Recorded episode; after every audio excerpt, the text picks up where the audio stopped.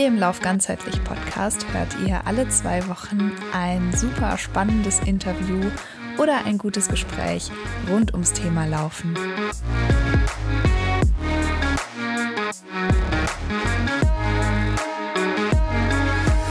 Ein herzliches Hallo zum Lauf ganzheitlich Podcast. Heute mit mir, ich bin Tabea, ich bin Lauftrainerin und eine der Hosts dieses Podcasts.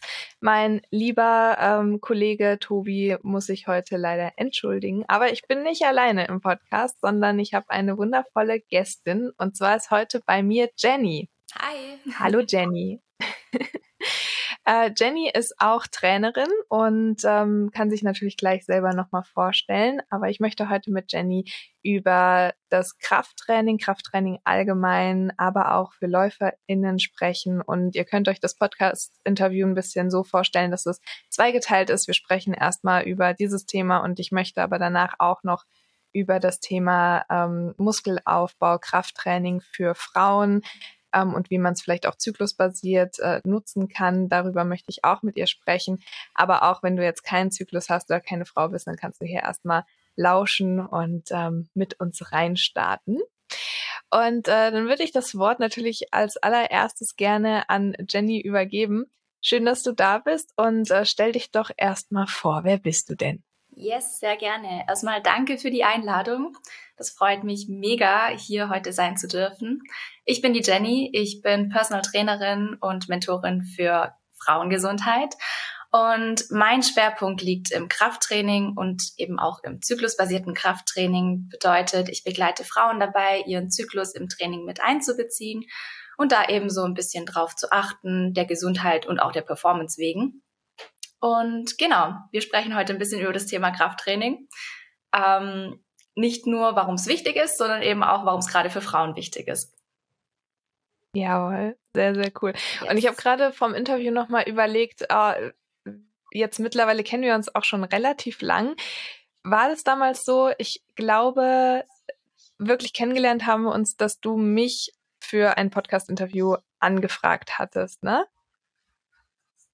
Genau, ich habe auch einen Podcast und ich habe die Tabea gefragt, ob sie über das Laufen sprechen möchte, weil ich habe keine Ahnung vom Laufen und deswegen habe ich sie eingeladen in meinen Podcast und ich glaube, so war das Kennenlernen und wir haben dann aber relativ schnell gemerkt, dass wir auf einer ziemlich gleichen Wellenlänge sind und dass das ganz gut passt. Genau, da können wir später bestimmt, wenn es ums Thema Zyklus geht, auch nochmal drüber sprechen, was diese Wellenlänge ist, weil es ist ja im Moment auch echt viel, viel Unfug unterwegs, was ich auch finde, was man immer mal wieder sagen und ansprechen muss. Also da freue ich mich auch auf den Diskurs mit dir. Genau, und heute ist es dann genau umgekehrt, weil ich dann auch schon jetzt länger eigentlich dachte, boah, ich möchte Jenny echt gerne im Interview haben, weil ich habe ja so keinen Zugang zum Krafttraining. Also ich boulder jetzt seit ein paar Monaten relativ regelmäßig mit Ausfällen natürlich auch, weil der Fokus immer auf dem Laufen liegt. Aber auch in der Boulderhalle sind oben Langhanteln und Gewichte und Möglichkeiten, Krafttraining zu machen. War ich da einmal dran, obwohl ich weiß, dass ich vielleicht mal sollte? Nein. Und ich hoffe, dass Jenny nicht nur mir, sondern auch euch jetzt vielleicht gleich so ein paar Einblicke geben kann, worauf es auch ankommt, wenn man mit der ganzen Sache dann mal startet. Weil für mich ist es ein Buch mit 7 Siegeln. Obwohl ich es in der Theorie aus dem Studium auch noch weiß, nicht so richtig ein Plan. Warst du eigentlich seit unserem Interview mal laufen? Nein, oh Gott, darf ich gar nicht sagen. Nein, war ich nicht. Ich habe mich dann auf das Laufband im Fitnessstudio gestellt, aber das ist halt auch nicht richtig laufen. Müssen wir halt auch zugeben. Na gut, hoffentlich hast du an mich gedacht. Das wäre ja schon mal schön. Nein, aber vielleicht kriegst du mich heute zum Krafttraining. Ich werde dich auf jeden Fall informieren, wenn es dann mal passiert ist. Genau. Erzähl uns doch mal erstmal ganz allgemein, warum ist Krafttraining denn wichtig für uns? Mhm. Ich würde erstmal sagen, weil es steigert das Selbstbewusstsein. Also ich spreche da aus eigener Erfahrung, aber auch aus der Erfahrung mit der Zusammenarbeit mit anderen Menschen, dass es einfach so ein Boost sein kann für das Selbstbewusstsein, wenn man das Gefühl hat, hey, ich schaffe etwas, ich bin stark Und ich merke auch eine Verbesserung. Das kann einen riesen Unterschied machen. Aber jetzt mal ganz abgesehen vom Selbstbewusstsein, ist es natürlich auch logisch, dass man durch Krafttraining mehr Muskelkraft hat.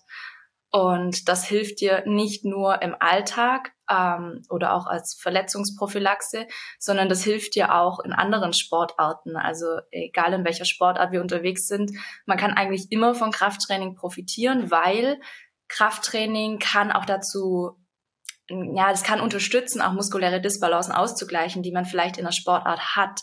Bedeutet, man kann eben genau so gezielt trainieren, dass es dich in der Sportart auch unterstützen kann, dass du gesund bist und dass du keine Disbalancen hast.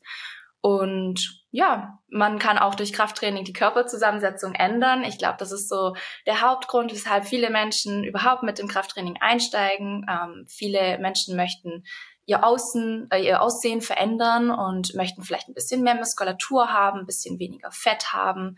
Und da ist Krafttraining natürlich ein ganz cooles Tool, aber das ist nicht nur der einzige Grund, weshalb man es machen sollte. Das Coole ist, wenn man Krafttraining macht, ist eben, dass sich der Grundumsatz erhöht.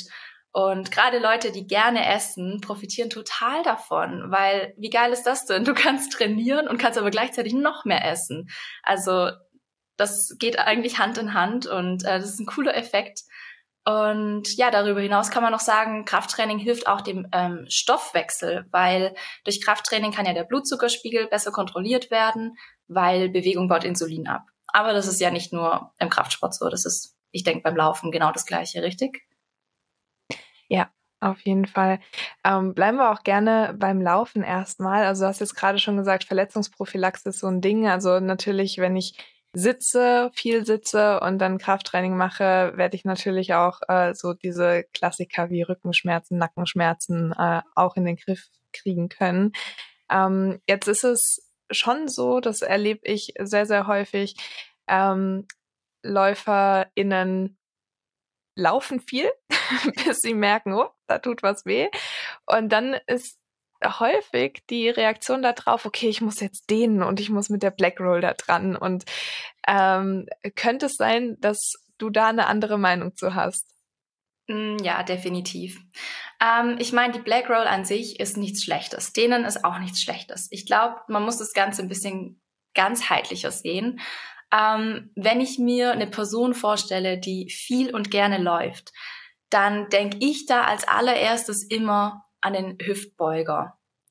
Und der Hüftbeuger ist ja an der Wirbelsäule festgemacht und am Bein und zieht ja das Bein zum Rumpf. Also der macht ja genau die Bewegung beim Laufen. Und der Hüftbeuger hat oft einen ziemlich hohen Tensus, dadurch, dass man den so stark benutzt. Ist ja per se nichts Schlechtes.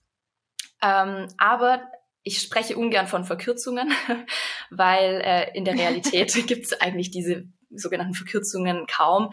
Es ist einfach ein hoher Tensus immer, der auf dem Muskel ist. Das bedeutet, der kontrahiert eben immer stark und dadurch kann es eben auch sein, dass sich das auf andere Körperpartien auswirkt. Was meine ich damit?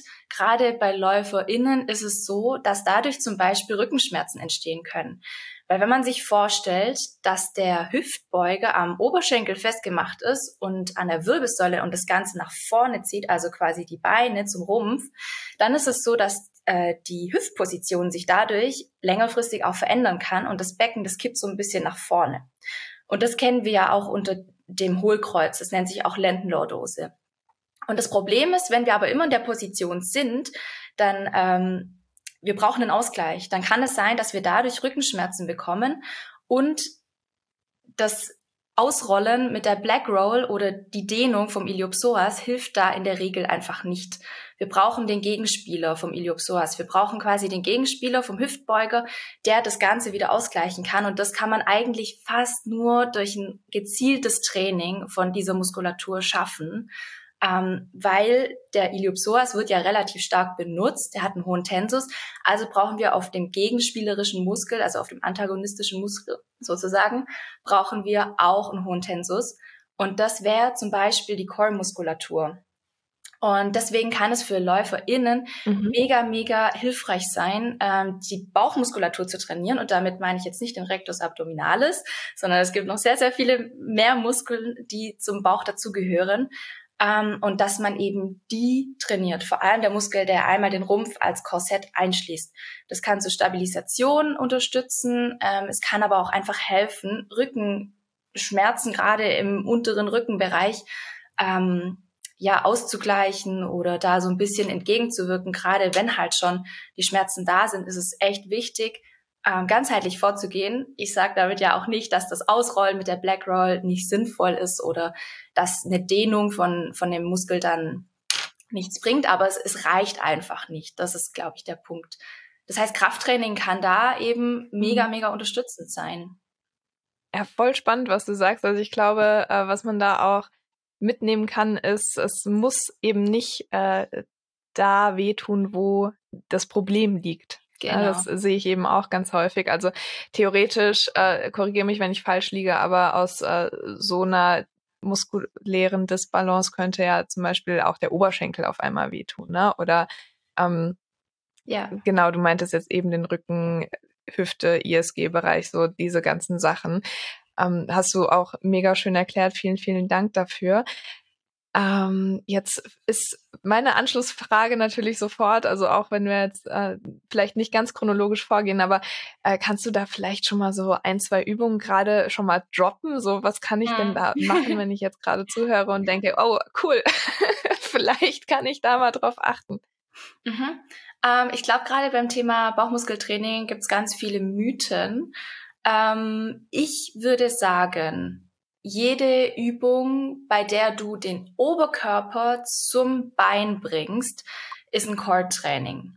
Und jede Übung, wo du die Beine zum Oberkörper bringst, könnte dazu führen, dass du noch mehr den Hüftbeuger beanspruchst, weil der macht ja genau diese Bewegung.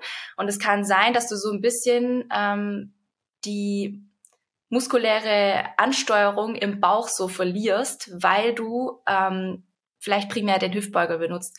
Das heißt, es ist immer ein bisschen schwierig. Man gibt oft viele Übungen vor, die aussehen wie Bauchübungen. Zum Beispiel, ich weiß nicht, ob du das kennst, man hängt so an einer Stange und dann bringt man so die Knie oder die Beine zum Oberkörper. Sowas sieht man oft im Internet und das Problem dabei ist einfach, dass gerade AnfängerInnen oder Menschen, die eine nicht starke Bauchmuskulatur haben, dadurch die Bauchmuskulatur nicht unbedingt besser ansteuern können und im schlimmsten Fall vielleicht sogar noch den Hüftbeuger mittrainieren, was wir eigentlich nicht möchten. Das heißt, die beste Übung ist tatsächlich der ganz normale Crunch. Das klingt blöd. Wir denken ja oft, da müsste es irgendwas geben, das ist noch fancier oder besser, aber nein, das ist tatsächlich der Crunch. Und da einfach drauf achten, dass eben zwischen Kinn und Brust ungefähr so eine Faust reinpasst, dass die Wirbelsäule immer schön auf dem Boden unten bleibt, also wenn wir in der Liegeposition sind, dass da auch kein Hohlkreuz ist. Und am besten das Becken nochmal so nach vorne kippen, dass auch die Hüfte aufgestellt ist. Das heißt, man kann sich das auch so vorstellen, wir versuchen sozusagen das Schambein irgendwie so ein bisschen nach vorne, nach oben zu bringen.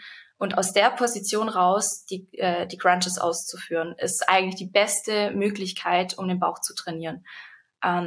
Alles, wo du deine Beine einklemmst, also das kann man ja auch mit dem Crunch machen, die Beine einklemmen, ist wieder ein bisschen nachteilig dem Bauchmuskulaturtraining gegenüber, weil du da wieder mit dem Hüftbeuger sehr stark arbeitest.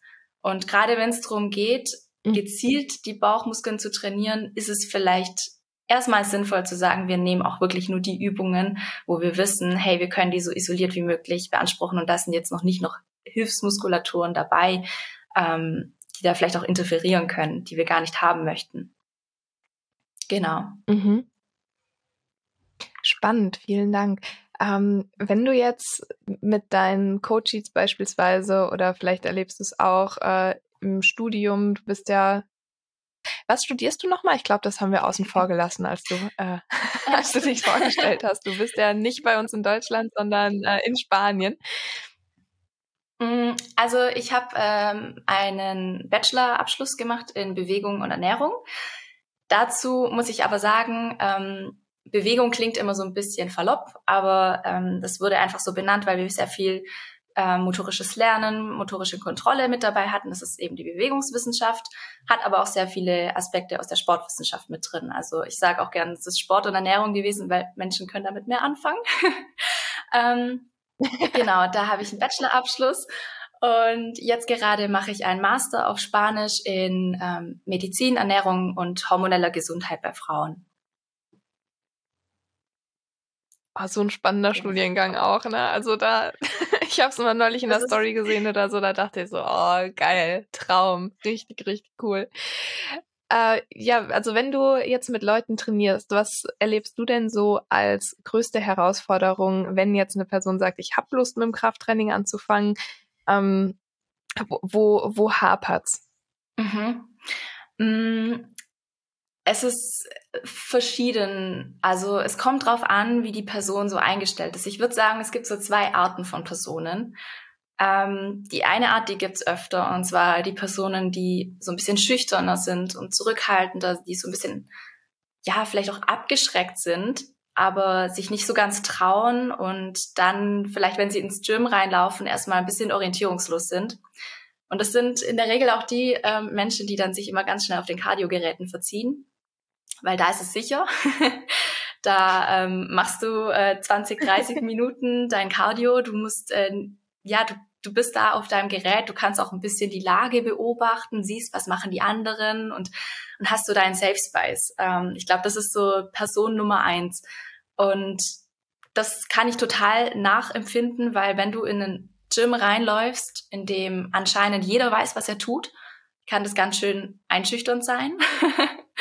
Und da würde ich sagen, helfen kann auf jeden Fall ein Probetraining. Einfach mal hingehen, sagen so, hey, heute ist mein erstes Mal, ich würde gerne Probetraining machen. Und dann kriegt man da meistens auch eine kostenlose Begleitung vom Fitnessstudio gestellt. Oder gleich auch einen Personal Trainer anfragen. Oder mit Freunden gehen, die sich schon ein bisschen besser auskennen. Das war das war vielleicht auch bei mir so der Einstieg. Ich bin mit Freunden gegangen, die sich einfach schon besser mit ausgekannt haben. Und das hat mir zum Beispiel geholfen, mich sicher zu fühlen. Ich hatte Ansprechpersonen, ich war nicht allein, ich war nicht aufgeschmissen in der Situation, sondern hatte immer jemanden bei mir, der so sagen konnte, hey, komm, wir machen das, ich zeig dir, wie es geht. Und das ist ein ganz cooles Gefühl, wenn man ein bisschen Anschluss gleich findet und hat. Es gibt aber auch die Personen, die dann total übermütig sind, die das total ernst nehmen und sagen, hey, ich gehe jetzt ins Gym und ich rocke das Ganze. Und mit solchen Leuten arbeite ich auch immer sehr gerne, aber die darf man oft auch gerne ausbremsen, weil das sind oft auch Personen, die ihre Prioritäten noch nicht kennen und die ja oft auch vergessen, dass Schlaf, Ernährung, Regeneration und auch so ein sinnvoller Trainingsplan erstmal die Basis ist und dass man so Themen wie Supplements erstmal vergessen darf. Also es gibt schon übermütige Menschen, die meinen, sie müssten jetzt voll durchstarten, 6-7 Mal die Woche trainieren. Und ja, die darf man oft ausbremsen und sagen so, hey, schau mal, wir machen jetzt einfach Schritt für Schritt, wir brauchen ein Fundament, wir brauchen eine Basis. Und da kann es oft auch helfen, wenn man einfach sich einen Trainingsplan zurechtschreibt, den man einfach längerfristig auch verfolgen kann. Genau. Beantwortet das so ein bisschen deine Frage? Ja, auf jeden Fall, auf jeden Fall. Also ich finde es ja immer, wie gesagt, bei mir, ich weiß gar nicht, bei mir ist, glaube ich, wirklich diese Hemmschwelle überhaupt erstmal zu starten, ne? Aber du beschreibst es ganz gut. Ich konnte mich in Person A sehr, sehr gut wiederfinden, dass ich wahrscheinlich auch erstmal so gucken würde, okay, was mache ich denn jetzt hier überhaupt? Ne? Also ich habe schon Lust drauf, aber wahrscheinlich bin ich dann noch die Person vor Person A, die dann irgendwie dann gar nicht geht, wenn sie da einfach irgendwie... einfach überfordert ist mit der Fülle an Dingen, die man machen kann. Also das finde ich so, ne? Also ich möchte auch gleich nochmal mit dir man kann ja an Geräten und man kann in den Freihandelbereich und man kann an die Cardio-Geräte, ja, aber am Ende, okay, wie, ne? Also was ist dann jetzt irgendwie sinnvoll, was passt für mich da auch? Aber du hast jetzt auch gerade schon 2 Tipps gegeben, wie man da leicht reinstarten kann. Gibt's denn sonst irgendwie noch so Go-To-Elemente, wo du sagst, okay, wenn du anfangen willst, dann mach's vielleicht so? Ich glaube, viele, die anfangen möchten, die möchten es natürlich richtig machen und überschätzen sich oft. Also die denken dann, okay, damit es funktioniert oder damit ich den gewünschten Effekt erziele, brauche ich auf jeden Fall 4 Trainings in der Woche oder mehr. Und da kann einem auch schnell so ein bisschen die Puste ausgehen. Und deswegen würde ich sagen, zum Einstieg, gehst locker an, setz dir ein Ziel, sag vielleicht 1 bis 2 Mal die Woche ist mein Ziel und mach das vielleicht auch so zu einem Me-Time-Ding. Also das ist die Zeit, die du für dich nimmst, ohne da jetzt erstmal eine große Intention dahinter zu verfolgen oder ein großes Ziel, sondern erstmal, dass man in den Flow reinkommt, sich vielleicht vorzunehmen, 1 bis 2 Mal die Woche zu gehen, kann schon sehr, sehr, sehr viel helfen. Und wenn man mal im Flow drin ist, dann kann man sich ein bisschen orientieren und gucken, so okay, wie gestalte ich das Ganze jetzt effizient? Oder auch das mit was anderem zu verknüpfen kann helfen. Zum Beispiel, wenn das Fitnessstudio eine Sauna hat, kann man das auch als Belohnung sehen. Okay, ich gehe gerne in die Sauna, das heißt, ich gehe jetzt ins Fitnessstudio, ich war da. Und auch wenn ich nur in der Sauna war oder auch wenn ich nur nach einem kurzen Training einmal kurz in die Sauna gegangen bin, kann es schon helfen, in diesen Flow reinzukommen, dass man eine gewisse Regelmäßigkeit auch da reinbringt. Mhm. Ja, spannend auf jeden Fall.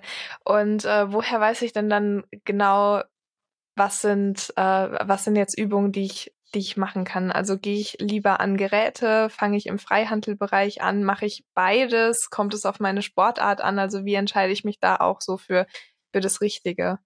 Mhm. Ich glaube, bei dem Thema Geräte versus Freihandel kann ich eine ganz klare Aussage treffen. Also starte gerne an Geräten. Ich glaube, Geräte haben immer so diesen AnfängerInnen-Beigeschmack, was eigentlich total Quatsch ist, weil auch fortgeschrittene Personen wie ich zum Beispiel trainieren super gerne an Geräten. Weil bei Geräten hast du einfach den Vorteil, du hast eine kontrollierte Bewegungsführung.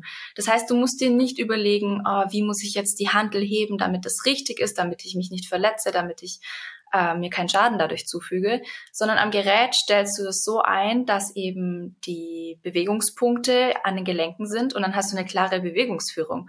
Und das kann dir auch helfen, ein besseres Gefühl für den Zielmuskel zu bekommen.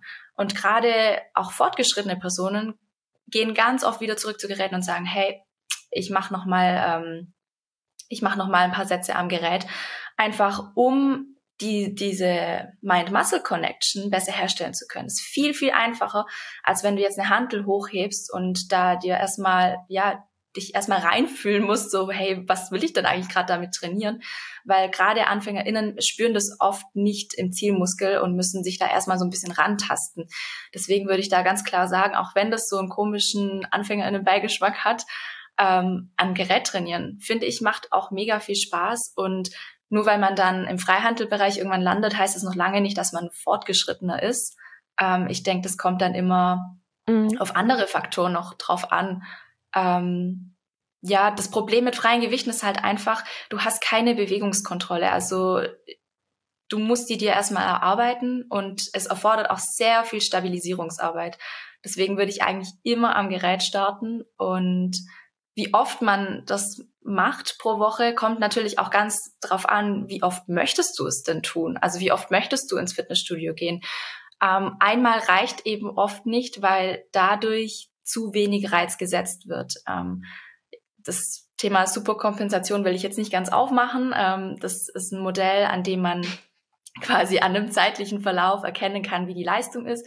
Ist ja eigentlich auch schon wieder überholt in der Sportwissenschaft, egal, aber dadurch kann man sich das gut vorstellen, dass nach einem gewissen zeitlichen Abstand eigentlich wieder ein Reiz kommen sollte, damit man die Leistung stetig verbessert. Und dadurch, dass ein Muskel sich innerhalb von 48 Stunden wieder relativ gut erholt hat, sollte eigentlich spätestens nach 48 Stunden wieder der gleiche Muskel trainiert werden. Und das ist einfach nicht erfüllt, wenn du nur einmal die Woche gehst. Das heißt, das Minimum, um es so effizient oder effektiv wie möglich zu machen, ist eigentlich immer 2-mal die Woche. Und dann stellt sich eben die Frage, wie oft möchtest du trainieren? Also 2-mal ist das Minimum und nach oben gibt es ja eigentlich keine Grenzen. Wenn du zum Beispiel verschiedene Muskelgruppen aufteilen möchtest, könntest du einen 3er-Split machen. Das ist sehr beliebt. Da werden eben Push-Pull-Beinübungen voneinander getrennt trainiert. Also Push sind alle Übungen, indem man das Gewicht von sich wegdrückt. Also das ist zum Beispiel die Brust. Pull-Übungen sind Übungen, wo man das Gewicht zu sich hinzieht. Das sind Übungen zum Beispiel für den Rücken oder auch für den Bizeps. Und Beinübungen sind alles, was eben die untere Körperpartie betrifft. Aber da ist eben auch der Punkt, viele Menschen, die denken, ah ja, ich steige gleich mit einem Dreier-Split ein, das klingt so professionell, vergessen einfach, dass man den Muskelreiz zweimal die Woche setzen sollte. Also trainierst du ja nicht dreimal, sondern du solltest eigentlich 6-mal trainieren, um das so sinnvoll wie möglich zu machen. Und kleine Disclaimer an der Stelle, ich habe das einmal gemacht für ein halbes Jahr, kann ich nicht, will ich nicht, habe ich keine Zeit dafür, kann ich mich auch nicht mehr regenerieren, ist mir zu groß der Aufwand und ich glaube, das ist wirklich nur für die Personen relevant, die da wirklich auch so Bühnenambitionen haben oder ja ein ganz striktes Ziel verfolgen. Aber ich glaube, für die ambitionierte HobbyathletInnen reicht 2-mal die Woche Ganzkörpertraining oder vielleicht so ein Split, wo du Ober- und Unterkörper noch teilst. Dann hast du 4-mal die Woche ein Training und das ist auch schon genügend. Ich glaube, das wird immer ein bisschen überbewertet. Ich kenne mich im Laufsport nicht so aus, da kommt es nämlich ganz klar auf das Volumen natürlich oft drauf an, was du läufst. Im Kraftsport ist es schon auch ähnlich. Also man sagt, um ein perfektes Muskelwachstum anzuregen, sollte man ungefähr 20 Sätze bis zu 15 bis 20 Sätze pro Muskelgruppe pro Woche trainieren. Und das kannst du dir ja dann aufteilen auf die Sessions. Das heißt, im Endeffekt brauchst du schon ein gewisses Volumen, aber das sieht man nicht in diesem zeitlichen Umfang, den man vielleicht im Laufen auch hat. Ich weiß nicht, wie viele Stunden pro Woche bist du unterwegs im Laufen? Das ist ja extrem viel, oder? Im Moment nicht. Im Moment so 2 vielleicht. Aber klar, umso... also das können schon auch mal so 10 bis 12 Stunden sein, genau. Also das... ist, aber ich glaube, beim Laufen ist es auch wieder nicht ganz so krass. Ich gucke dann gerne auch mal so in den Triathlon rein und denke mir so, Alter, was die an Stunden abreißen, ne? Was die für Wochenstunden haben. Irgendwie, da ist ja so eine 20-Stunden-Woche, ja, komm her damit. Da frage ich mich auch, okay, wie? Ne? Also wie kriegt man das in eine normale Woche noch rein? Nein, aber was du auch sagst mit dem 6-mal pro Woche laufen, also das Klientel, was hier zuhört, da sind wir ganz, ganz, ganz, ganz, ganz weit weg. Und das ist auch voll okay so. Was ich mich jetzt gerade gefragt habe beim Zuhören, ist total spannend, was du zu Beginn gesagt hast, dass so Geräte auch echt gut sein können, gerade für den Einstieg und so, weil was ich immer so mitbekomme, und vielleicht ist es auch ein kleines Klischee, vielleicht ist aber auch was dran, ist, dass beim Laufsport häufig empfohlen wird, Krafttraining zu machen, was halt irgendwie so Richtung Freihantel geht, also wo du wo deine Muskeln einfach auch noch eigenständig arbeiten, dass auch die kleineren Muskeln angesprochen werden, weil das ja häufig die Muskulatur sind. Also im Laufen werden ja schon sehr, sehr viele Muskeln auch angesprochen, aber es sind häufig so diese kleinen seitlichen Muskelgruppen, die dann untertrainiert sind, wo die dann zu Problemen führen können und wo dann doch gerne empfohlen wird, hier mach schwere Kniebeugen oder irgendwas noch mit Rotation und das geht natürlich an Geräten nicht so leicht, aber ich finde es total wichtig, wie du auch sagst, also wenn du nicht weißt, wie du die Muskulatur ansteuern sollst, dann bringt es halt auch nichts, ne? Und wenn du da dann vielleicht auch so einem Ziel hinterherjagst, ja, ich habe das jetzt irgendwie bei Instagram gesehen, das ist ja meistens der große Fehler, und starte da mit was ich ja noch gar nicht imstande bin zu leisten, ist es natürlich auch schwierig und gefährlich, oder würdest du sagen, nee, ergibt schon Sinn, das auch so zu machen? Also das kommt ganz drauf an, was das Ziel ist, weil das, was du mir gerade beschrieben hast, klingt ganz klar nach funktionalem Training. Funktionales Training ist ein Training, bei dem du als Hauptziel hast, deinen Körper in jeglichen Bewegungspositionen stabilisieren zu können. Arbeitet auch ganz stark mit den reflektorischen Muskeln, die wir an der Wirbelsäule haben. Und das ist genau das, was du auch beschrieben hast. Das sind Muskelgruppen, die kannst du gezielt nicht ansteuern. Die kannst du nur ansteuern, wenn du dich aus deinem Gleichgewicht bringst. Also wenn du in so propriozeptive Bereiche reingehst, wo du wirklich mal gucken musst, okay, wie stabilisiere ich das Ganze? Das sind Muskeln, die können wir nur so trainieren. Aber kleinere Muskeln, sage ich jetzt mal in Anführungsstriche, wie zum Beispiel der Deltoideus, also zum Beispiel der Schultermuskel, der ist vielleicht besser gezielt trainiert an einem Gerät. Aber es kommt ganz auf das Ziel drauf an, weil wir können Kraft ja auch in so viele verschiedene Erscheinungsformen einteilen. Also das kennst du ja bestimmt auch beim Laufen. Wir haben zum Beispiel die Explosivkraft. Das ist alles, wo auch die neuronale Komponente mit reinspielt. Und wenn wir das aufs Krafttraining übersetzen, würde das bedeuten, Explosivkraft ist alles, wo du in einer Rep-Range, also in einem Wiederholungsbereich, von, ich sage jetzt mal, 1 bis 3 Wiederholungen arbeitest. Und was bedeutet 1 bis 3 Wiederholungen? Du nimmst so viel Gewicht wie möglich. Das zum Beispiel ist eine Erscheinungsform von Kraft. Dann hast du die Maximalkraft. Die Maximalkraft ist ein Wiederholungsbereich von ungefähr 8 bis 12 Wiederholungen. Nagel mich nicht drauf fest, wenn man 10 oder 12 oder 13 macht, ne, ist auch okay. Aber in der Sportwissenschaft hat man einfach rausgefunden, so 10 bis 12 ist so ungefähr der Rahmen. Und das ist der Bereich, in dem wir in der Hypertrophie arbeiten. Was ist Hypertrophie? Hypertrophie ist quasi die Vergrößerung des Muskelquerschnitts.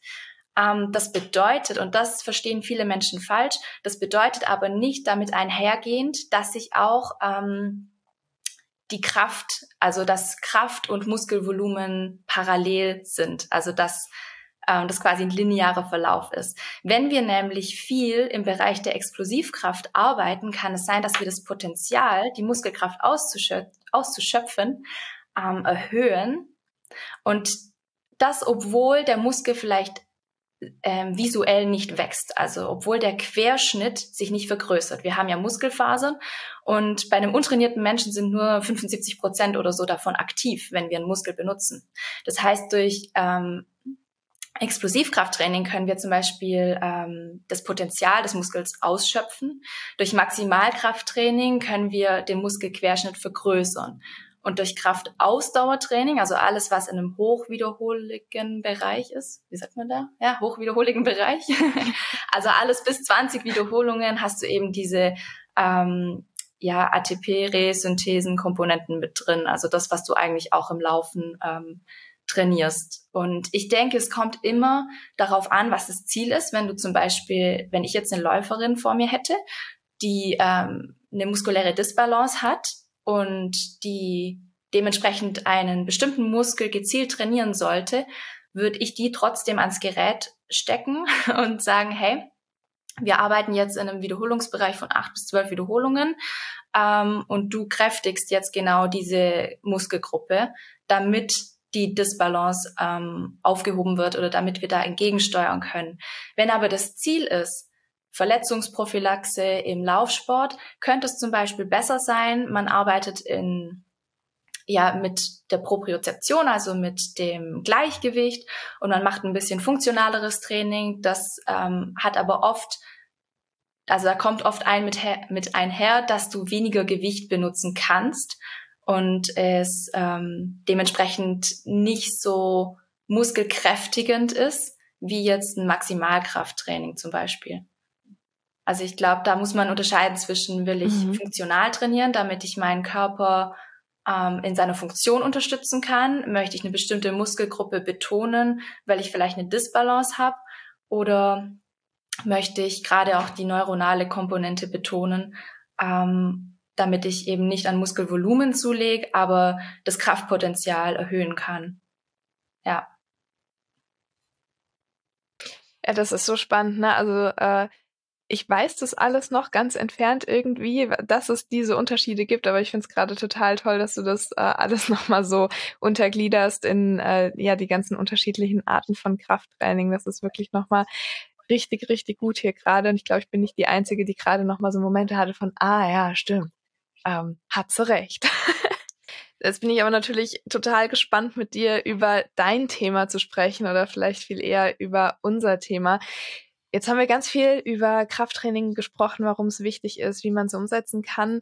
Aber ich weiß, für Frauen ist es auch nochmal wichtiger zu erwähnen, warum Krafttraining für uns auch nochmal wichtig ist. Kannst du uns da ein bisschen was zu erzählen? Bei Frauen ist es ja so, dass wir dadurch, dass wir eine Gebärmutter und Eierstöcke haben, dass wir von den dort produzierten Sexualhormonen beeinflusst werden und da auch den weiblichen Zyklus erleben dürfen, von Monat zu Monat. Und ja, Hormone, die eben daran beteiligt sind, sind Progesteron und Östrogen. Und gerade Östrogen sorgt dafür, dass unsere Knochen gesund bleiben. Das Problem ist aber, oder die Herausforderung, dass Frauen in der Menopause einen Abfall an diesen Hormonen erleben. Das bedeutet, der Körper produziert einfach weniger davon und das wirkt sich auf die Knochengesundheit aus. Das bedeutet, das Osteoporose-Risiko, das steigt dadurch. Das heißt, alles, was mit Krafttraining zu tun hat, wirkt ja teilweise auch präventiv, weil es erhöht eben die Knochenmasse und Dichte durch Druck, Torsion und Drehbelastungen. Und dadurch, dass Knochen eben aus leichtem Gewebe bestehen, reagieren die auf mechanische Belastung. Das heißt, alles, was wir im Kraftsportbereich machen, hilft uns einfach, da präventiv vorzugehen. Und auf Krafttraining reagieren die eben auch mit der Erhöhung der Dichte und Festigkeit. Aber das ist eben nicht nur das Einzige und das wird oft auch vergessen. Also nur weil wir Kraftsport machen, heißt es noch lange nicht, dass wir dadurch geschützt sind vor Knochenbrüchen im Alter. Oder auch Stressfrakturen, die ja auch nicht nur in der Menopause auftreten können, sondern auch während der fruchtbaren Jahren. Eine ausgewogene Ernährung und vor allem auch Kalzium, Vitamin D spielen da eine ganz, ganz große Rolle. Genau. Ganz kurz, also Stressfraktur ist jetzt allgemein deutsch so ein Ermüdungsbruch, ne? Kennen genau. LäuferInnen auch ganz gut tatsächlich. Gerade so der Fuß, der dann gerne irgendwann mal wehtut und dann ist der Knochen auf einmal durch oder hat einen Haarriss und denkst du so, okay, wie konnte das passieren? Also natürlich Thema Knochendichte, super, super wichtig. Wenn ich jetzt Krafttraining machen möchte, ich bin aber vielleicht schon in der Menopause oder schon durch die Menopause, hat das dann immer noch einen positiven Effekt? Also ich frage jetzt gerade, ist es okay, wenn ich mich jetzt die nächsten 30 Jahre nicht dazu durchringe, mit dem Krafttraining irgendwann mal anzufangen? Habe ich noch eine Chance, das nachträglich irgendwie zu kompensieren oder muss ich jetzt anfangen? Okay, ich mache mal ein blödes Gegenbeispiel. Muss ich erst dann, wenn ich die Diagnose zur Adipositas habe, auf meine Ernährung achten? Nein. Okay, ja. Nein, aber ist dann noch was zu tun oder ist es dann eigentlich auch schon zu spät? Was heißt zu spät? Also also alles, was du jetzt tust, das ist auf jeden Fall sehr, sehr positiv für später. Also lieber jetzt anfangen als später, aber ich glaube, da spielt eben die Ernährung auch ein riesengroßer Teil. Also das wird oft auch vergessen. Und gerade auch wenn Frauen zum Beispiel die Pille nehmen, das erhöht ja auch das Osteoporose-Risiko im Alter. Das heißt, da kommen ganz viele Faktoren aufeinander und ich würde sagen, Krafttraining ist nicht die einzige Lösung dafür. Also da muss man schon auf verschiedene Baustellen gucken. Also nur weil man zum Beispiel jetzt Krafttraining macht, heißt es noch lange nicht, dass man dann im Alter davon übermäßig profitiert. Aber ja, besser jetzt als später. Ja, okay. Ob man dann noch viel retten kann, kann ich dir leider nicht sagen. Habe ich keine Erfahrung mit.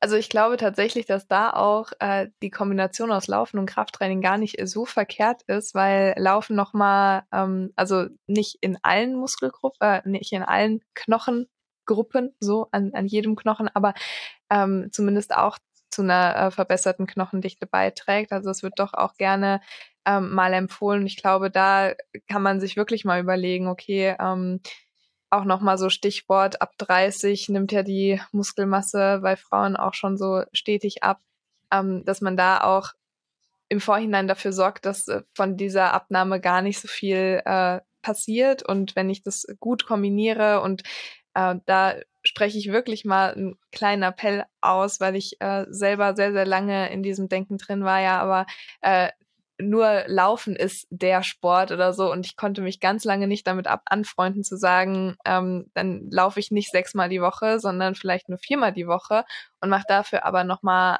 zweimal die Woche ein Krafttraining, ne, wenn es jetzt zeitlich nicht anders geht, weil man da häufig auch so ein verqueres Denken hat. Aber wenn ich doch weiß, dass das präventiv so vorteilhaft sein kann, das nochmal mit einzubeziehen und vor allem auch diese Kombination ja ganz, ganz wertvoll sein kann fürs Alter, dann finde ich, sollte das zumindest einmal gewertschätzt werden und vielleicht auch in die Umsetzung gebracht werden.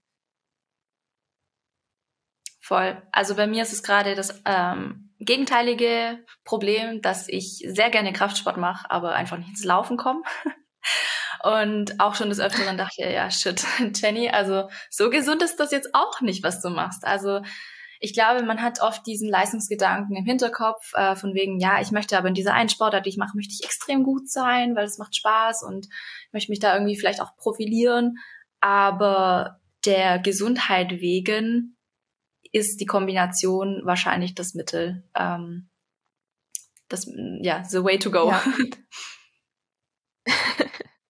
Ja, und es profitiert ja beides von beidem, ne? Also wenn ich, zumindest ist es so, wenn ich Krafttraining betreibe, habe ich ja auch wieder eine bessere Muskulatur, die mich dann im Zweifel auch die Berge nochmal schneller hochbringt. Also auch das wird ja häufig unterschätzt. Wie das jetzt beim Krafttraining ist, ich weiß, dass Krafttraining die Ausdauerleistung nicht vermindert, aber Ausdauertraining die Kraftleistung, ne? Da gibt's irgendwie so ein paar interessante Studien. Ja, wenn wir jetzt wieder zurückrudern auf die verschiedenen Erscheinungsformen der Kraft, wissen wir, es gibt Kraftausdauer, Maximalkraft und Explosivkraft. Und alles, was uns quasi neuronal schon so ausschöpft, also das passiert ja auch durchs Laufen, dass du irgendwann nicht mehr so viel Aufmerksamkeit hast und einfach schon platt bist. Alles, was uns so ausschöpft, mindert quasi die Kraftleistung, weil der Körper einfach nicht mehr in der Lage ist, die Muskulatur wirklich anzusteuern. Aber andersrum ist es nicht so schlimm. Deswegen sagt man auch oft, wenn man zum Beispiel beides kombinieren möchte im Fitnessstudio, dann ist immer empfohlen, zuerst in das Krafttraining einzusteigen, dann zu gucken, dass wirklich die schweren Übungen am Anfang gemacht werden, also gerade die Übungen, wo die neuronale Komponente betont wird, und dann hinten raus eben das Lauftraining. Ah ja, spannend. Weil da geht es ja eher in die Ermüdungswiderstandsfähigkeit. Und beim Krafttraining ist es ja nicht die Ermüdungswiderstandsfähigkeit. Genau. Ja, spannend. Jetzt trainierst du ja selber zyklusbasiert und trainierst ja auch deine Athletinnen zyklusbasiert.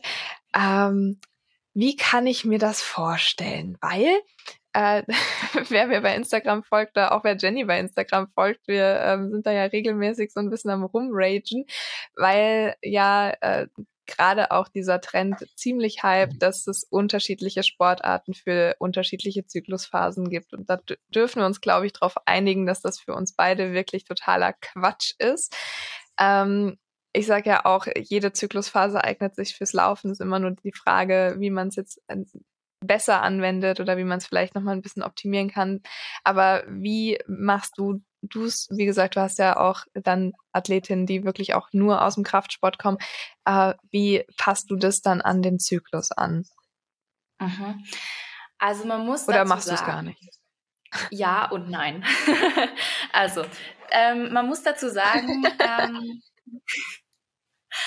ich bin mittlerweile ein bisschen vorsichtig mit dem Begriff zyklusbasiert, einfach weil ich den Eindruck habe, dass viele Personen denken, wir haben jetzt 4 Zyklusphasen oder sagen wir mal die Follikel- und die Lutealphase und dass wir darauf dann einen bestimmten Trainingsplan schreiben und den ausführen.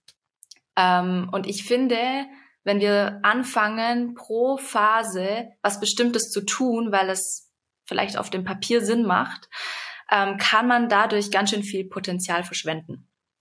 Und deswegen arbeite ich gerne mit diesem Soll-Ist-Konzept. Also das Ist eben das, wie ich mich jetzt fühle. Und das Soll ist wahrscheinlich das, was der Trainingsplan dann sagen würde, was sollte ich tun. Und ich möchte eigentlich, dass wir mehr auf das Ist zurückkommen.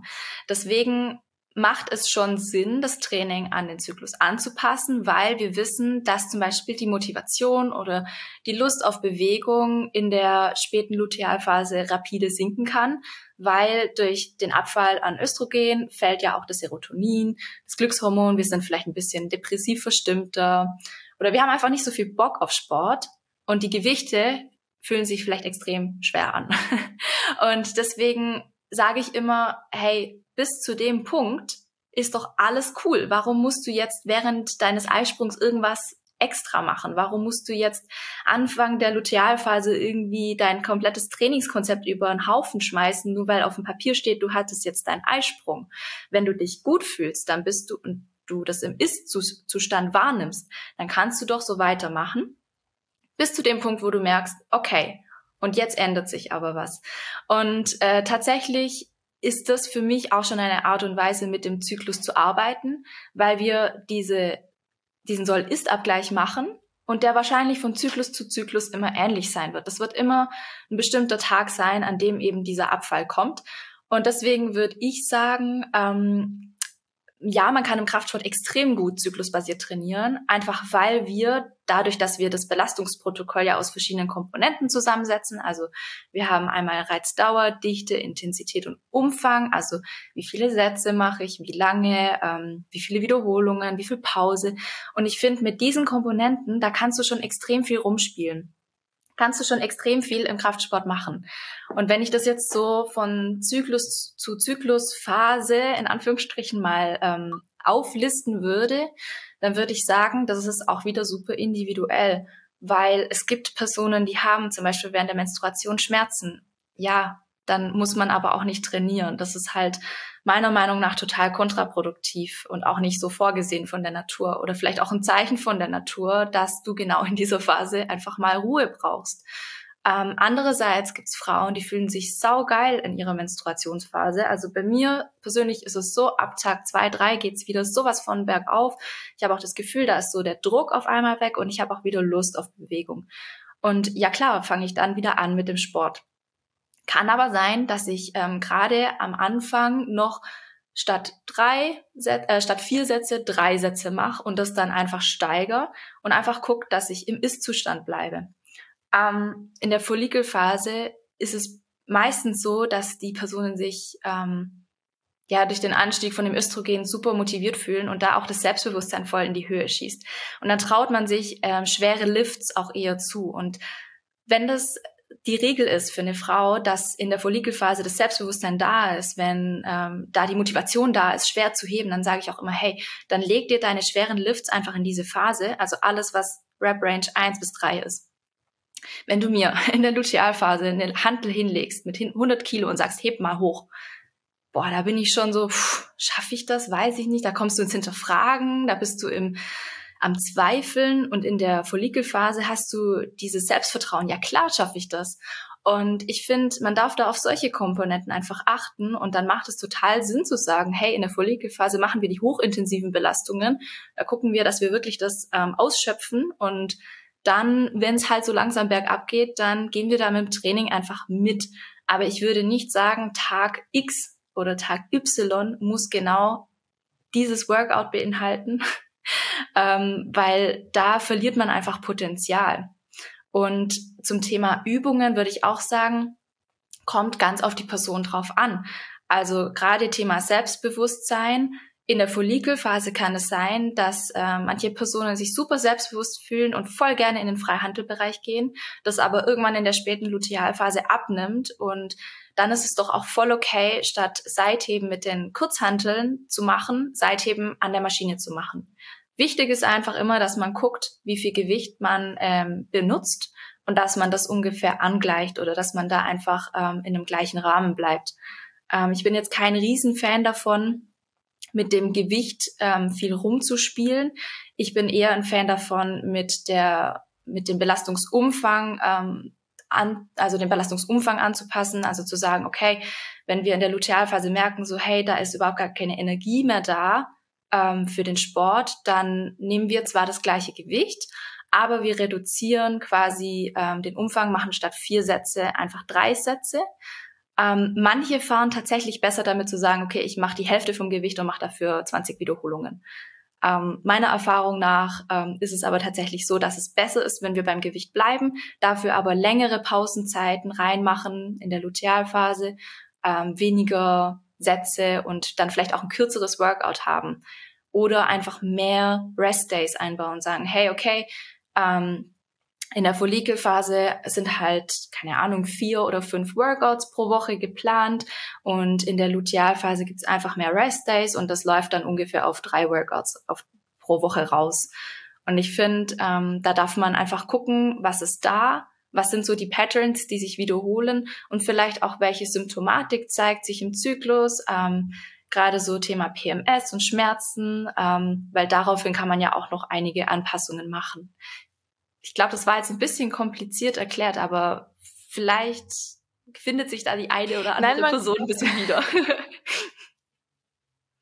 Nee, man konnte dir wirklich total gut folgen und was ich halt auch so schön finde, also im Laufsport mache ich es ein bisschen anders, also ich erhöhe tatsächlich den Umfang in der Lutealphase, weil es bei Ausdauersportlerinnen doch eher so ist, dass die langen Einheiten deutlich leichter fallen, einfach weil die Ausdauer da ist, als jetzt diese wirklich intensiven Sachen. Also so Intervalleinheiten sind in der Regel eher mit einem mentalen Mehraufwand verbunden, weil man dann einfach eine gewisse Pace auf den Kilometer dann schaffen muss oder so. Also so ein bisschen wie das, ich würde es mal vergleichen, wie das Gewicht bei dir im Krafttraining vielleicht, und ich da eine sehr, sehr gute Erfahrung damit gemacht habe, dann zu sagen, hey, wenn das doch diese lockeren, easy Einheiten sind, die dir Spaß machen und Umfang kann man gerade beim Laufen eigentlich gut vertragen, noch so in der Lutealphase, weil viele dann nämlich auch von der mentalen Gegebenheit so sagen, ja, ich brauche das dann auch irgendwie, um den Kopf frei zu kriegen und mir tut es gut und so weiter.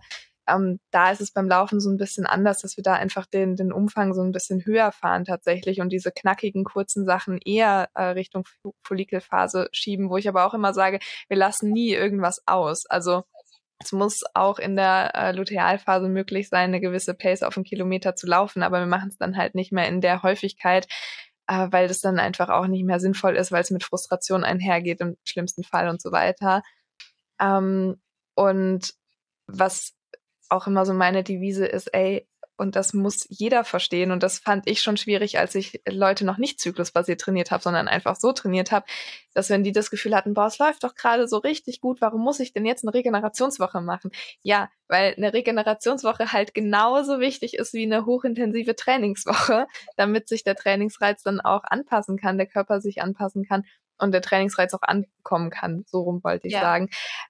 Und ich dann wirklich, also da bin ich so eine kaputte Schallplatte, ich sag's immer wieder, also wenn wir doch Regenerationswochen brauchen, dann lass es uns doch dahin legen, wo es dann auch im Zyklus Sinn ergibt, was dann nicht bedeutet, so es geht gar nichts mehr, sondern wir machen dann einfach ein bisschen weniger und da bin ich auch komplett bei dir, es sind meistens so die letzten Tage des Zyklus oder halt bei anderen Frauen so die erste Woche, bis es dann wieder bergauf geht und so, also finde ich schön erklärt und das bedeutet nicht, dass wir dann auf einmal anfangen müssen, jetzt, weiß ich nicht, dann nur noch spazieren gehen, Yoga praktizieren und so weiter. Also es ist auch schön und kann auch mal eine schöne Alternative sein, aber da finde ich, wird den Frauen oder den Menstruierenden in dem Fall wirklich so viel auch aberkannt, ne? Also da wird dir ja wieder eine Kompetenz einfach aberkannt, so du bist nicht in jeder Phase deines Zyklus wirklich zu dem fähig, was du vielleicht gerne machen würdest und da störe ich mich so dran, weil dieses ganze Thema Feminismus, Emanzipation, was so, so wichtig ist und die ganze Zeit nur dafür kämpft,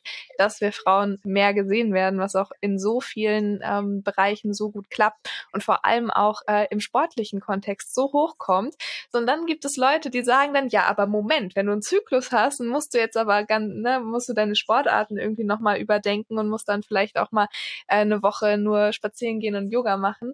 Reite da so drauf rum, weil das wirklich immer die Empfehlung ist mit diesen 2 Sportarten in der während der Periode. Da machen Frauen andere Frauen wieder klein. Und das ärgert mich so, weil das ist nicht Sinn und Zweck, wieso wir das irgendwann mal angefangen haben. Voll. Ja, zum Thema Deload, also im Kraftsport nennt sich das Deload, wenn du die Intensität, Umfang, whatever, wenn du etwas verringerst in deinem Training, damit der Körper sich erholen kann. Finde ich auf jeden Fall spannend, was du gesagt hast, weil ich habe das selber natürlich auch ausprobiert. Umfang erhöhen, Gewicht reduzieren, hat für mich persönlich und auch für andere Athletinnen nicht so gut funktioniert, obwohl das ja auch immer die gängige Empfehlung ist, erhöhe deinen Umfang in deiner Lutealphase. Das Problem, was wir halt im Kraftsport haben, ist, du brauchst trotzdem ein gewisses Maß an Reiz. Und das wird eben oft auch vergessen. Und das gewisse Maß an Reiz kannst du auch mit der Intensität setzen, aber dann hast du halt nicht so viele... Da machst du eben einfach nicht so viele nicht so viele Sätze von dieser Intensität. Und das kann auch für den Kopf ganz schön viel schon helfen, wenn man weiß, okay, heute ist zwar ein intensives Training geplant, aber ich bin relativ schnell damit durch. Also ich habe dann 20, 30 Minuten, bin aber schon fertig damit und dann reicht das auch. Und ich glaube, das ist das Spannende an dieser Thematik, dass wir das eigentlich wissen, auch in der Sportwissenschaft, wir brauchen Deload-Phasen. Und wenn wir Frauen jetzt aber sagen, ja, wir legen das einfach in die Lutealphase, das passiert bei mir halt einfach im Monat, dann heißt es auf einmal, was? Das kannst du doch nicht machen? Doch, doch kann ich und es funktioniert. Und zum Thema Yoga, und zum Thema Yoga würde ich auch gerne noch was sagen, weil mich das auch immer so stört. Ich bin auch Yoga-Lehrerin und dass Yoga als Sport aufgeführt wird, das geht mir so gegen den Strich. Ich kann den Grund verstehen, teilweise, weil Yoga ist natürlich auch was, das Bewegung beinhaltet. Yoga kann sauintensiv sein, wenn man sich zum Beispiel Ashtanga anschaut. Wenn man sich die Ursprünge vom Yoga anschaut, das war ja eigentlich etwas, das von Männern dominiert wurde, von Männern für Männer gemacht wurde. Aber es ist im Kern einfach kein Sport. Und ich glaube, das ist auch ein Problem der modernen Gesellschaft, dass wir da einfach diese Grundintention des Yoga aberkennen und es als als Bewegungskonzept sehen, obwohl es eigentlich eine Art Philosophie und Lebenseinstellung ist. Also wenn man im Yoga reinschaut, also es gibt 8 verschiedene Komponenten, die dazugehören, zum Beispiel auch Meditation oder Pranayama, also Atemübungen. Und das geht mir dann schon immer so gegen den Strich, wenn ich diese blöden Grafiken sehe, wo dann Menstruation und Yoga als Sport steht.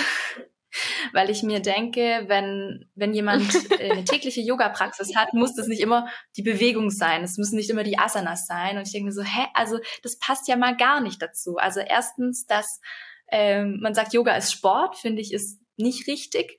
Und Yoga kannst du eigentlich immer machen, weil es ja so viele verschiedene Module gibt, sage ich mal. Aber dass das dann halt auch immer in der Meditationsphase gemacht werden soll, das verstehe ich, in der Menstruationsphase, das verstehe ich persönlich dann auch wieder gar nicht. Also da... Ja, ich glaube, das ist einfach so dieses Bild, was wir vom Yoga haben. Es ist so ganz ruhig und wir tun uns was Gutes und wir kommen zu uns. Ja, aber da denke ich mir auch, also ich mache mittlerweile wirklich viel Yoga, also locker 3-4 Mal die Woche, wenn ich schaffe, auch jeden Tag. Und das hat bei mir auch echt lange gedauert, um überhaupt zu diesem Punkt zu kommen, zu merken, ich mache Yoga, weil es mir körperlich gut tut, sondern weil es meinem Geist gut tut, weil es ganz viel mit Atmung zu tun hat, weil es ganz viel damit zu tun hat, auch mein Nervensystem runterzufahren. Und ich habe sehr viel so damit gestruggelt und auch mit meinem Freund so drüber geredet, dass ich gesagt habe, ja, Yoga ist für mich halt auch echt kein Sport. Also ich kann das nicht als Sportart sehen, wenn ich Yoga gemacht habe. Also das körperlich befriedigt mich das nicht, egal wie anstrengend das war. Es ist für mich irgendwie kein Sport und irgendwie für mich sprichst du mir gerade so aus der Seele, dass du sagst, ja, es ist auch kein Sport. Also es macht Yoga jetzt nicht schlecht, aber der Sinn von Yoga ist einfach nicht irgendwie deine Fitness zu steigern oder weiß ich nicht, irgendwie total, ich weiß es nicht, was man sich dabei denkt, aber dass das einfach das Ziel des Ganzen ja eigentlich so ein Lifestyle ist und das ist das, was ich auch merke und so schön finde, dass da auch so eine gewisse Akzeptanz mit dem Körper stattfindet, dass man irgendwie auch während des Alltags drüber nachdenkt, okay, kann ich mich gerade mit meinem Atem verbinden, weil ich es vielleicht in der Yoga-Praxis jetzt wirklich täglich praktiziere. Und das ist ja was ganz anderes als das, was ich jetzt mit dem Laufen verbinde. Ja, mit dem Laufen verbinde ich, dass ich mich kraftvoll fühle, dass ich Sport mache, dass ich mich körperlich betätige, dass es mir irgendwie anders gut tut als jetzt halt, ja, Yoga. Yoga ist halt Yoga, ne? Voll. Ja, deswegen bezeichne ich solche Grafiken, wo dann Yoga in der Menstruation landet, Krafttraining in der Follikelphase, HIIT im Eisprung. Kurze Anmerkung, also der Eisprung, der ist ja auch nur ein Tag lang. Was muss ich jetzt an einem Tag anders machen? Okay, im Englischen haben wir ja auch den Begriff genau. Verletzungsanfällige Phase. Vielleicht trifft es besser, aber an sich ist der Eisprung ja auch nur ein Tag. Und dann Lutealphase, Ausdauer. Deswegen bezeichne ich das immer ganz gern als Lifestyle-Fitness. Wenn es manchen Frauen hilft, dann ist es cool.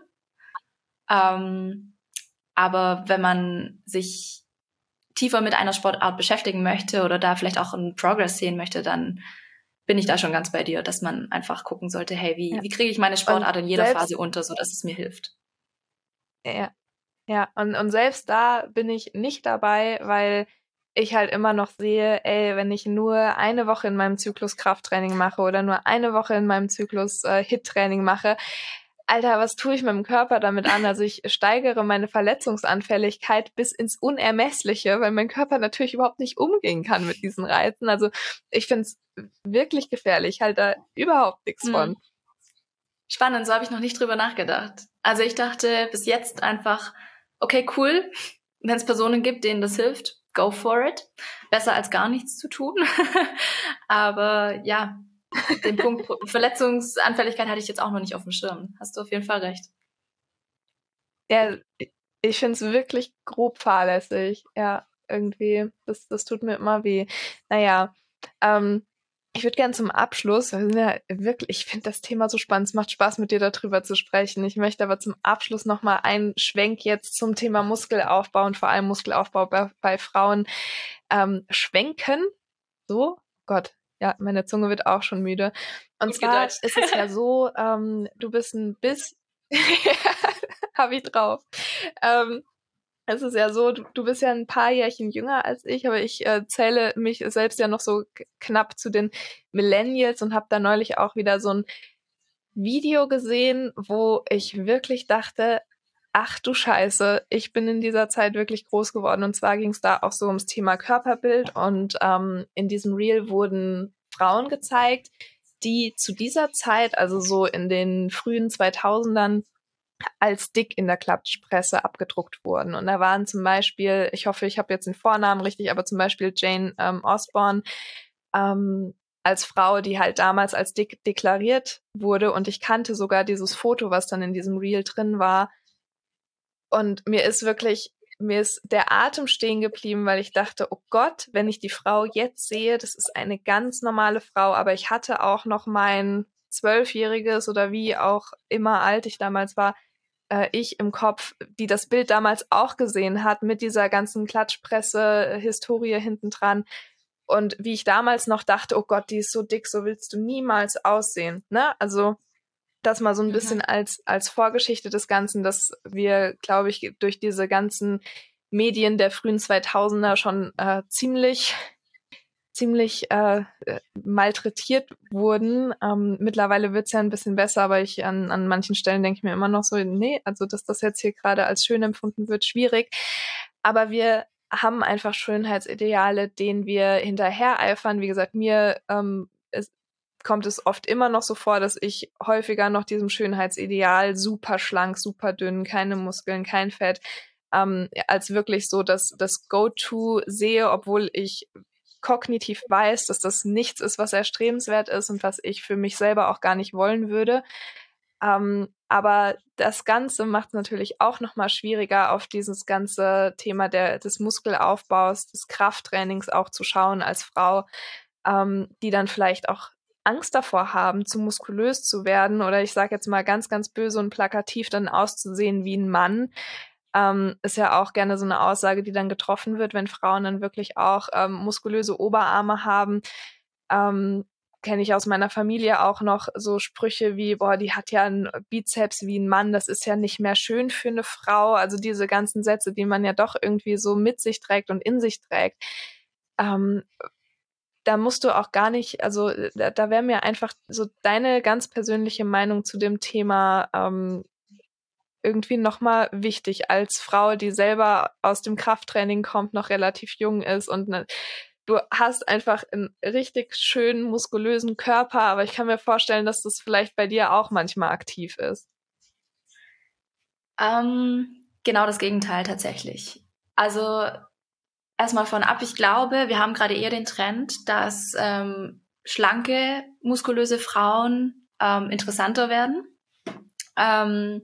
Vielleicht stecke ich jetzt aber auch zu sehr in meiner Blase, das weiß ich nicht. Aber was ich zum Beispiel über mich oft denke, was viele von außen vielleicht gar nicht vermuten könnten, ist zum Beispiel, dass ich denke, ich bin viel zu dünn. Ich schaue mich im Spiegel an und denke so, boah, wie kann das sein, dass deine Beine so dünn sind? Wie kann das sein, dass du immer noch keinen sichtbaren Bizeps hast? Wie kann das sein? Weißt du, und das ist das komplett Gegenteilige von dem, was du gerade beschrieben hast. Und ich glaube, das kommt immer ganz darauf an, in welcher Blase man drinne steckt, weil ich zum Beispiel dieses dünn sein, keine Muskeln haben, als total unerstrebenswert erachte. Ich würde am liebsten nochmal 5 bis 10 Kilo draufpacken, um wirklich sichtbare Muskeln zu haben.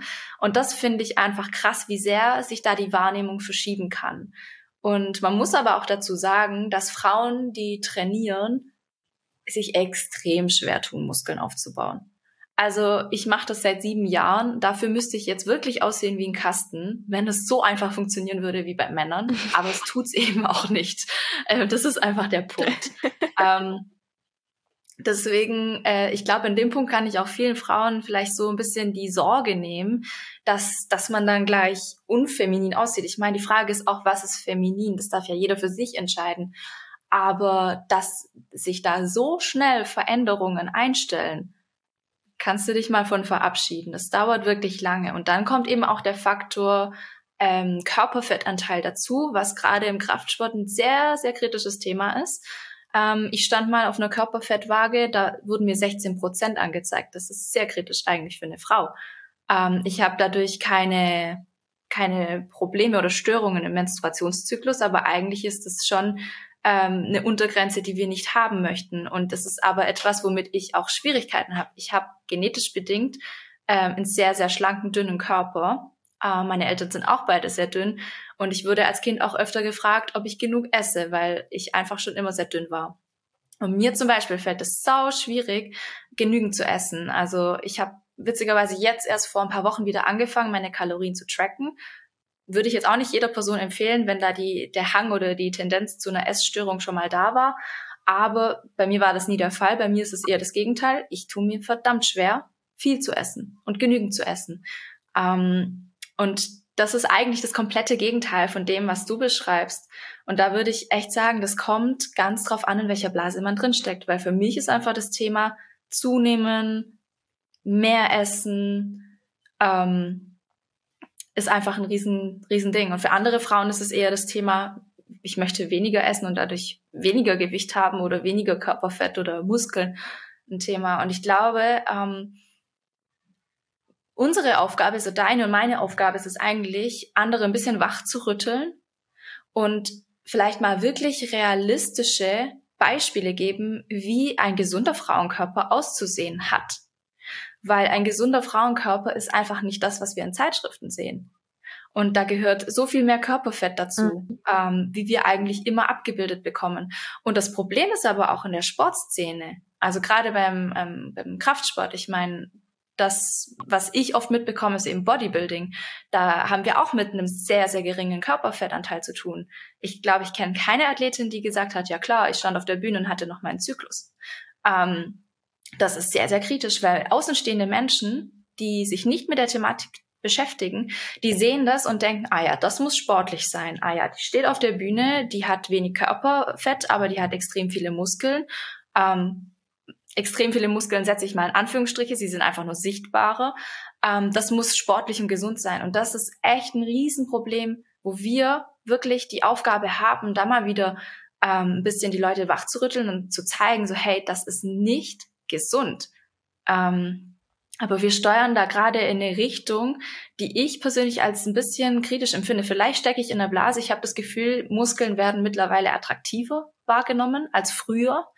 Du hast von den Bildern besprochen von früher. Ich glaube, da war das noch nicht so das Thema. Mittlerweile wir hatten ja jetzt eine Phase, wo ein großer Po, eine schlanke Taille total in war. Ich habe das Gefühl, es geht jetzt wieder zurück auf dieses Schlanksein mit Muskulatur. Aber da stellt sich mir halt auch die Frage so, du kannst nie ein Körperideal erfüllen und warum möchtest du es überhaupt? Ich glaube, gesund ist es einfach nie, was uns präsentiert wird. Weder Kim Kardashian noch Kendall Jenner sind vom Körperbild her gesund, wenn ich das jetzt einfach mal so sagen darf. Ja, das ist schön. Ja, danke für die Einordnung. Das hast du sehr, sehr, sehr gut auf den Punkt getroffen. Danke dafür. Es gibt immer noch so eine Abschlussfrage, die ich dir vergessen habe, als Frage mit reinzuschreiben. Upsi, Entschuldigung, war wirklich keine Absicht. Es gibt immer eine Frage, die ich sehr, sehr gerne zum Schluss stelle. Und zwar, stell dir vor, wir beide treffen uns in 10 Jahren nochmal und trinken Kaffee oder Tee oder machen Krafttraining oder gehen mal zusammen laufen, irgendwie sowas. Und ich würde dich fragen, boah Jenny, cool dich mal wieder zu sehen. Was war eigentlich die letzten 10 Jahre los? Wo stehst du gerade? Wie siehst du die Welt? Was wäre deine Antwort? Auf mich bezogen jetzt?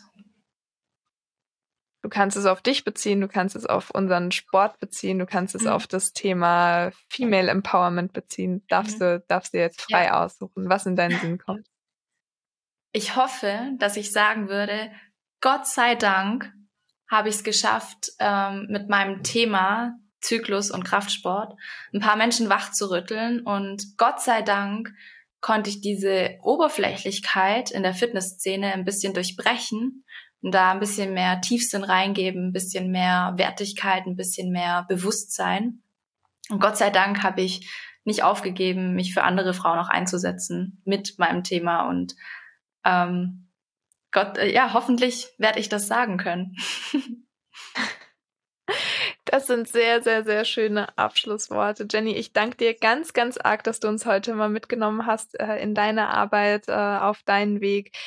War super, super schön, super inspirierend. Also mir hat es auf jeden Fall ein paar Äuglein geöffnet und würde damit sagen, ihr lieben ZuhörerInnen, schön, dass ihr zugehört habt.